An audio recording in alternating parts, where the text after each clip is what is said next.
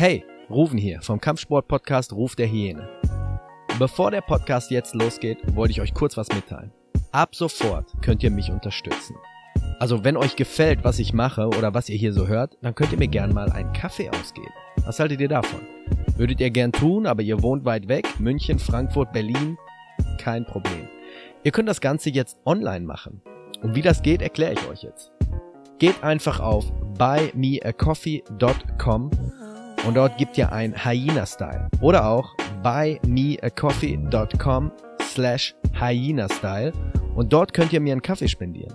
Die Kaffeepreise sind dort sogar sehr günstig. Also für nur ein Euro bekommt ihr dort einen Kaffee. Oder könnt ihr mir einen Kaffee ausgeben. Ihr habt sogar die Auswahl zwischen drei und fünf. Und das Ganze ist ohne Anmeldung und Abo möglich. Einmalig. Ebenfalls könnt ihr mir dann dort eine kleine Nachricht zukommen lassen. Ich würde mich über jede Nachricht und jeden Kaffee freuen. Also, buymeacoffee.com slash hyena-style. Und jetzt wünsche ich euch viel Spaß mit der Folge.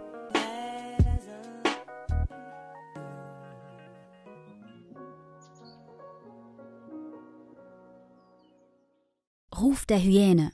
Der Kampfsport-Podcast wird Ihnen präsentiert von Hyena Style Martial Arts, der Anbieter für Krav Maga in Gelsenkirchen.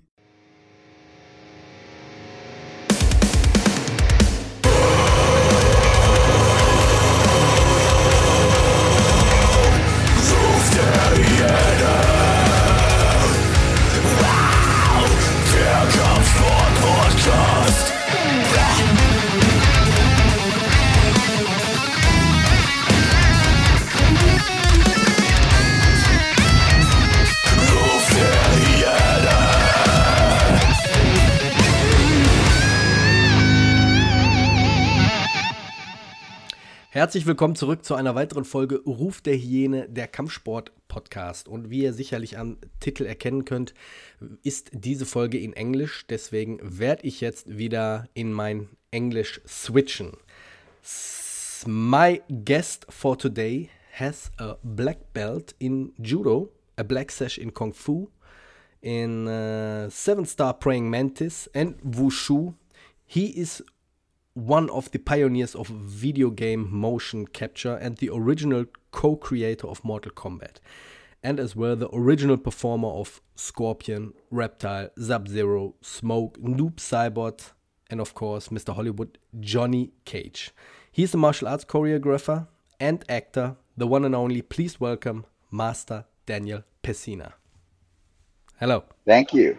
Yeah, thank you. Thank you for having me. Welcome, sir. How are you? Good. Good. you, you are back from vacation in Italy, right?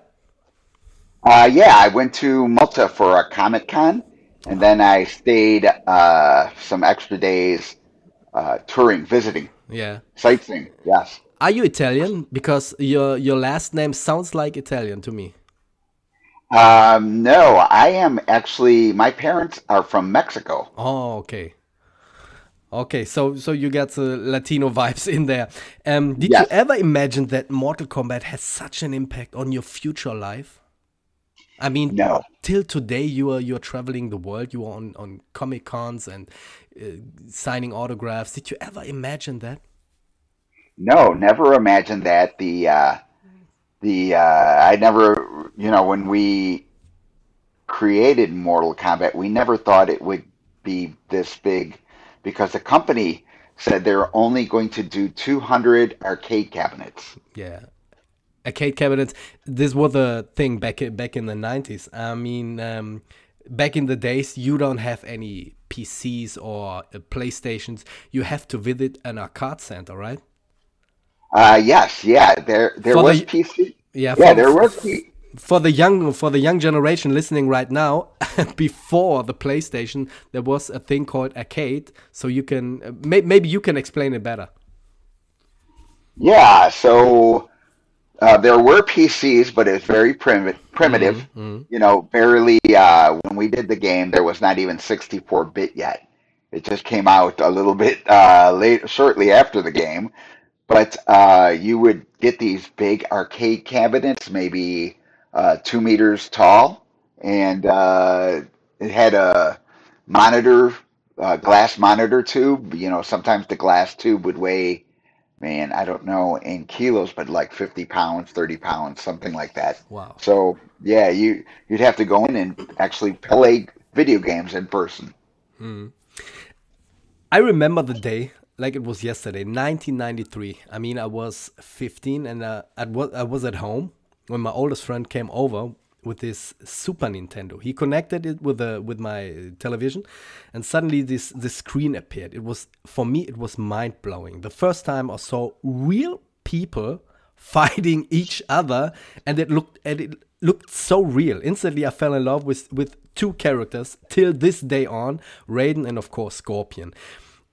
Before you tell us how you became Scorpion or and how you get involved into this video game business, please tell us a little bit about your person, your way into the martial arts, and how and where did you get started? I actually started martial arts in the winter of 1968. Wow. Uh, yeah, um, when I was younger, I would watch a program called Charlie Chan, the Detective. He was a detective, and he would solve these cases. And uh, during one of the episodes, I saw him do a judo move, do do a judo throw, and so I was really impressed. And I thought, if I learn this judo throw, I have two older brothers, and so I was just like, oh, if I learn that, uh, to do this judo throw, I can throw my brothers. Just, just not violently, but thinking I would show off. And so I bugged my dad for many years to take judo lessons. And then one day he finally uh, gave in because I would bug him often. And I started taking uh, judo, and I really loved it, and I stayed with it. Great. And and and from there, From there, uh, with judo, I took Shotokan karate. Um, and at that time, if you were not 18 years of age, you could not have a black belt. They thought that, you know, once you're an adult able to vote and get a job, that you can be like a, an adult and have a black belt. So I was under age, and though I tested for a black belt, I couldn't wear a black belt uh, during that time. you have to be in 21 for for a black Eight- belt. 18. 18. Okay. Yeah, here 18 because you get to vote or you can uh, be drafted in the army, uh, things that an adult, you know, driver's license, uh, things like that. So, yeah, I, I, I took the test and I did not, uh, I was not able to wear a black belt. They gave me a brown belt with a red stripe. And that's, that meant I was like a junior black belt. Oh, okay. Yeah, junior black belt is a thing. Uh, there are kids with with 12 or 13 wearing a black belt. So you got a few people who say ah, it's better to, to give the, the, the, the, the kids with 16 or 18 the black belt. Uh, before that, it's it's way too early. I would agree because even you know even at a young age, your body has not stopped growing. You know, Yeah. so you really don't know Still not body. developed. Yes, Yeah. yeah, mentally and physically. Hmm. So you started with the martial arts. So martial arts was till today your your passion, your love. Yes, yes. I mean, you can see it. I uh, watched the other week the behind the scenes footage on YouTube. So where you teach Sonya Blade and when you teach um, Raiden and the other actors some some moves or teach them a, a choreography, you see when someone live the martial art, your movement, your kicks, your punches, everything looks awesome.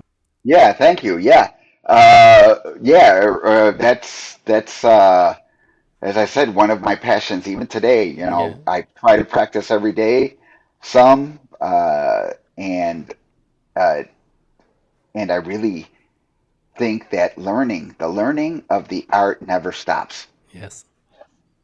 So you can keep exploring the martial art until you're really, really old. Yeah. How did you get in contact with Ed Boon and John Tobias? Do you do you know each other, or did you met them on the streets or on, on, on martial arts tournament? How did you met those guys? Um, actually, my brother uh, and John Tobias were friends when they were younger, at a younger age, and uh, they would uh, my brother Carlos, who is Raiden, is an artist, and so he would, him and John would like sometimes go to each other's houses and draw and things like that. And then when John was going to art school, he one time called me up and asked me if I wanted to make a martial art movie with him, which we never got to do, but that always kind of stayed in my mind, like uh, in his mind, of doing a, a martial art movie. Mm-hmm. So years later, I did stunts for a movie called Teenage Mutant Ninja Turtles. I know it. And, yeah, and so after I was done with that, uh, John called me up and said, "Hey, I got an idea." He was like, "Hey, remember when we were going to do that movie that we never got to do?" And I was like, "Yes, naturally." and then he was just like, "We can do um, uh, I work for this video game company, and I think it would be cool to do a martial art game where they actually knew martial arts. Hmm. So with that, I was just like, okay, uh, cool. What do we got to do? And he's like, well, this game has never been done before, so we will. First thing we have to do is sell the idea to the company I work for. Yeah. This was this was this was Midway Games. Yes, he came up with the, this idea of doing a live fighting game where the actual people fighting knew martial arts. Mm. A different concept. It hadn't been done before. There were other fighting games, but um, again, they just used actors as opposed to real martial artists. So we we put a proof of uh, concept together, which means John Tobias had drawings, and then I choreographed some fight sets and did some kata or kun, as mm-hmm. they call them in Chinese. And we put a package together and presented, and John presented that to the company. I'm just um, thinking about this time. Was Street Fighter one of the first uh, beat 'em up games? Yes, Street Fighter was playing, and I would play Street Fighter. But my only, the thing I didn't like about Street Fighter is the techniques that, that you know, because they're art, the techniques, the way they throw kicks and punches is not real. Yeah, it was more cartoonish. Yes. And you know, it wasn't like a the proper way to do this. So we were going to try to videotape us well, we did videotape us mm-hmm. doing martial art moves to, to do a game similar to that. Yeah. So we sent that proof of concept to Midway Games and they uh, had Ed Boon come talk to us. Mm-hmm.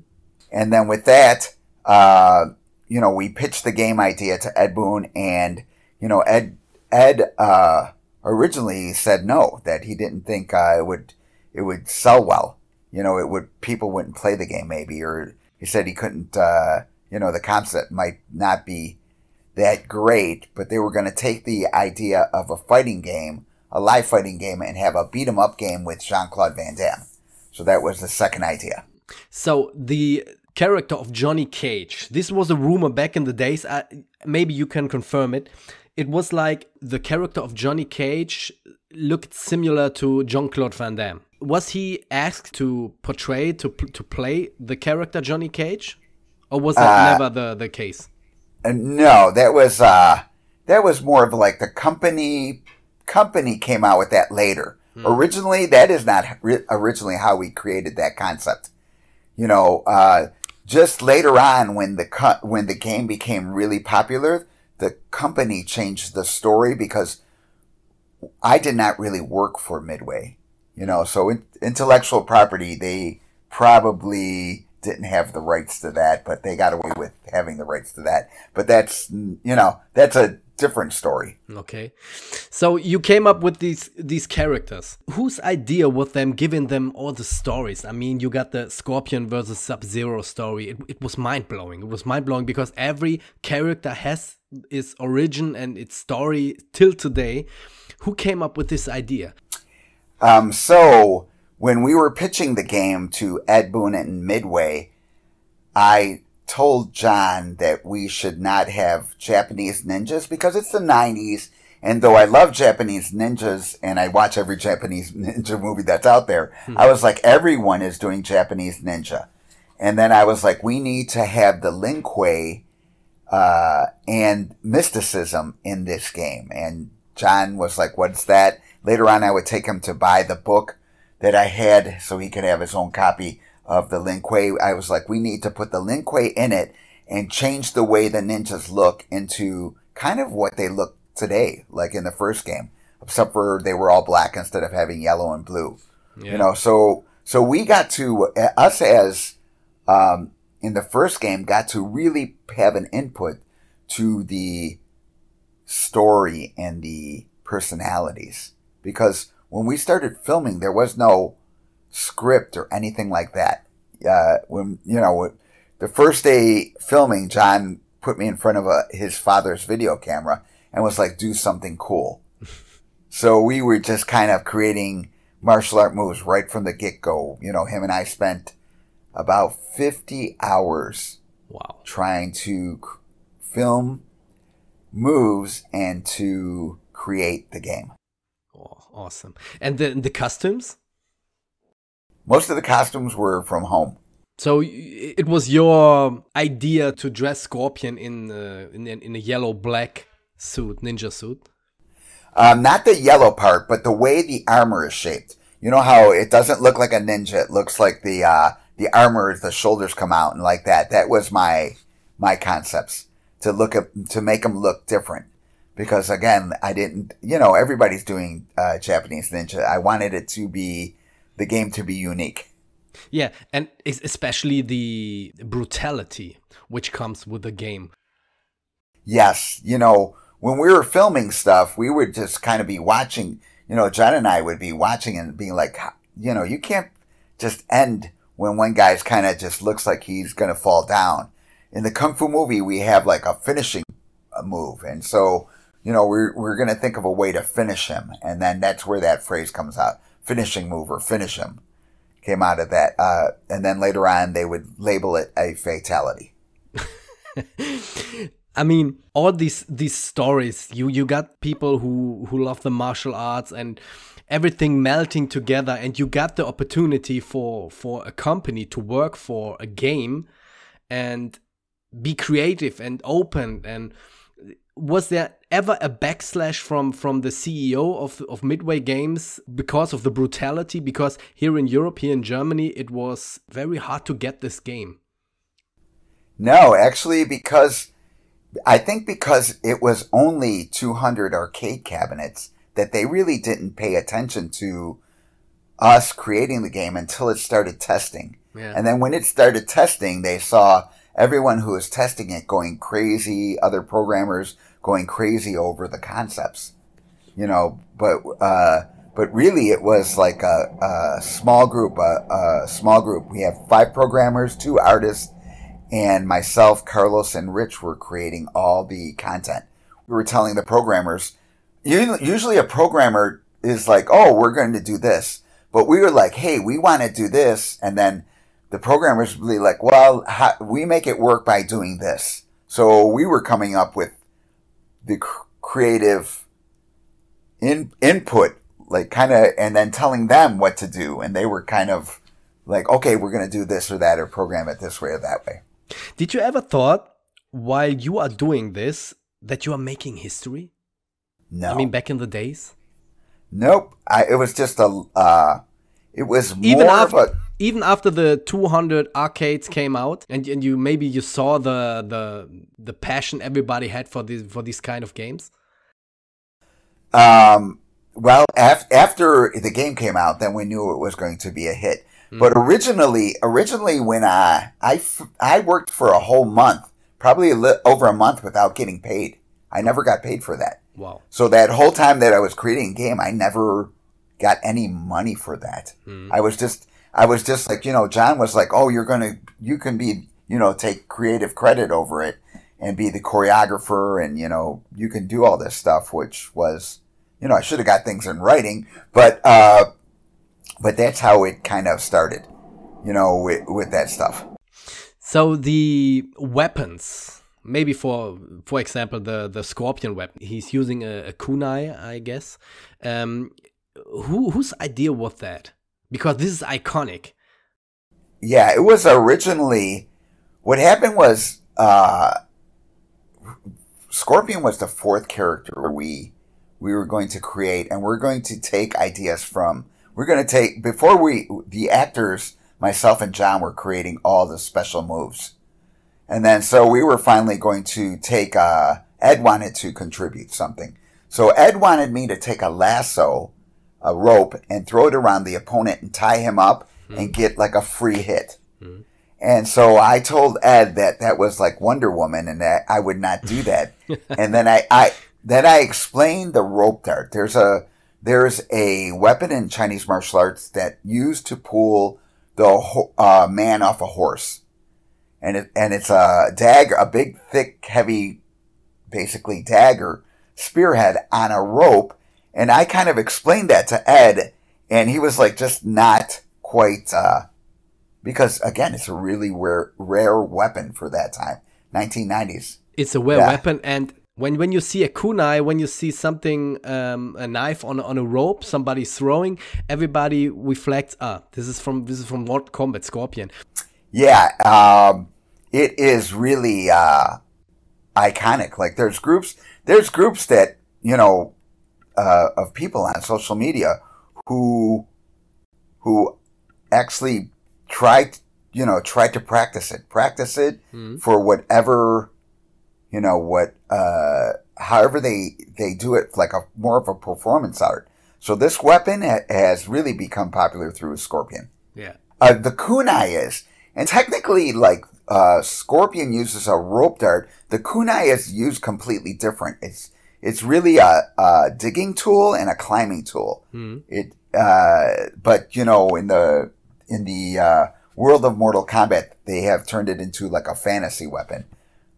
But yeah, it's still cool. I love that scene in the in the fir- in the new Mortal Kombat movie when they're fighting. Me too.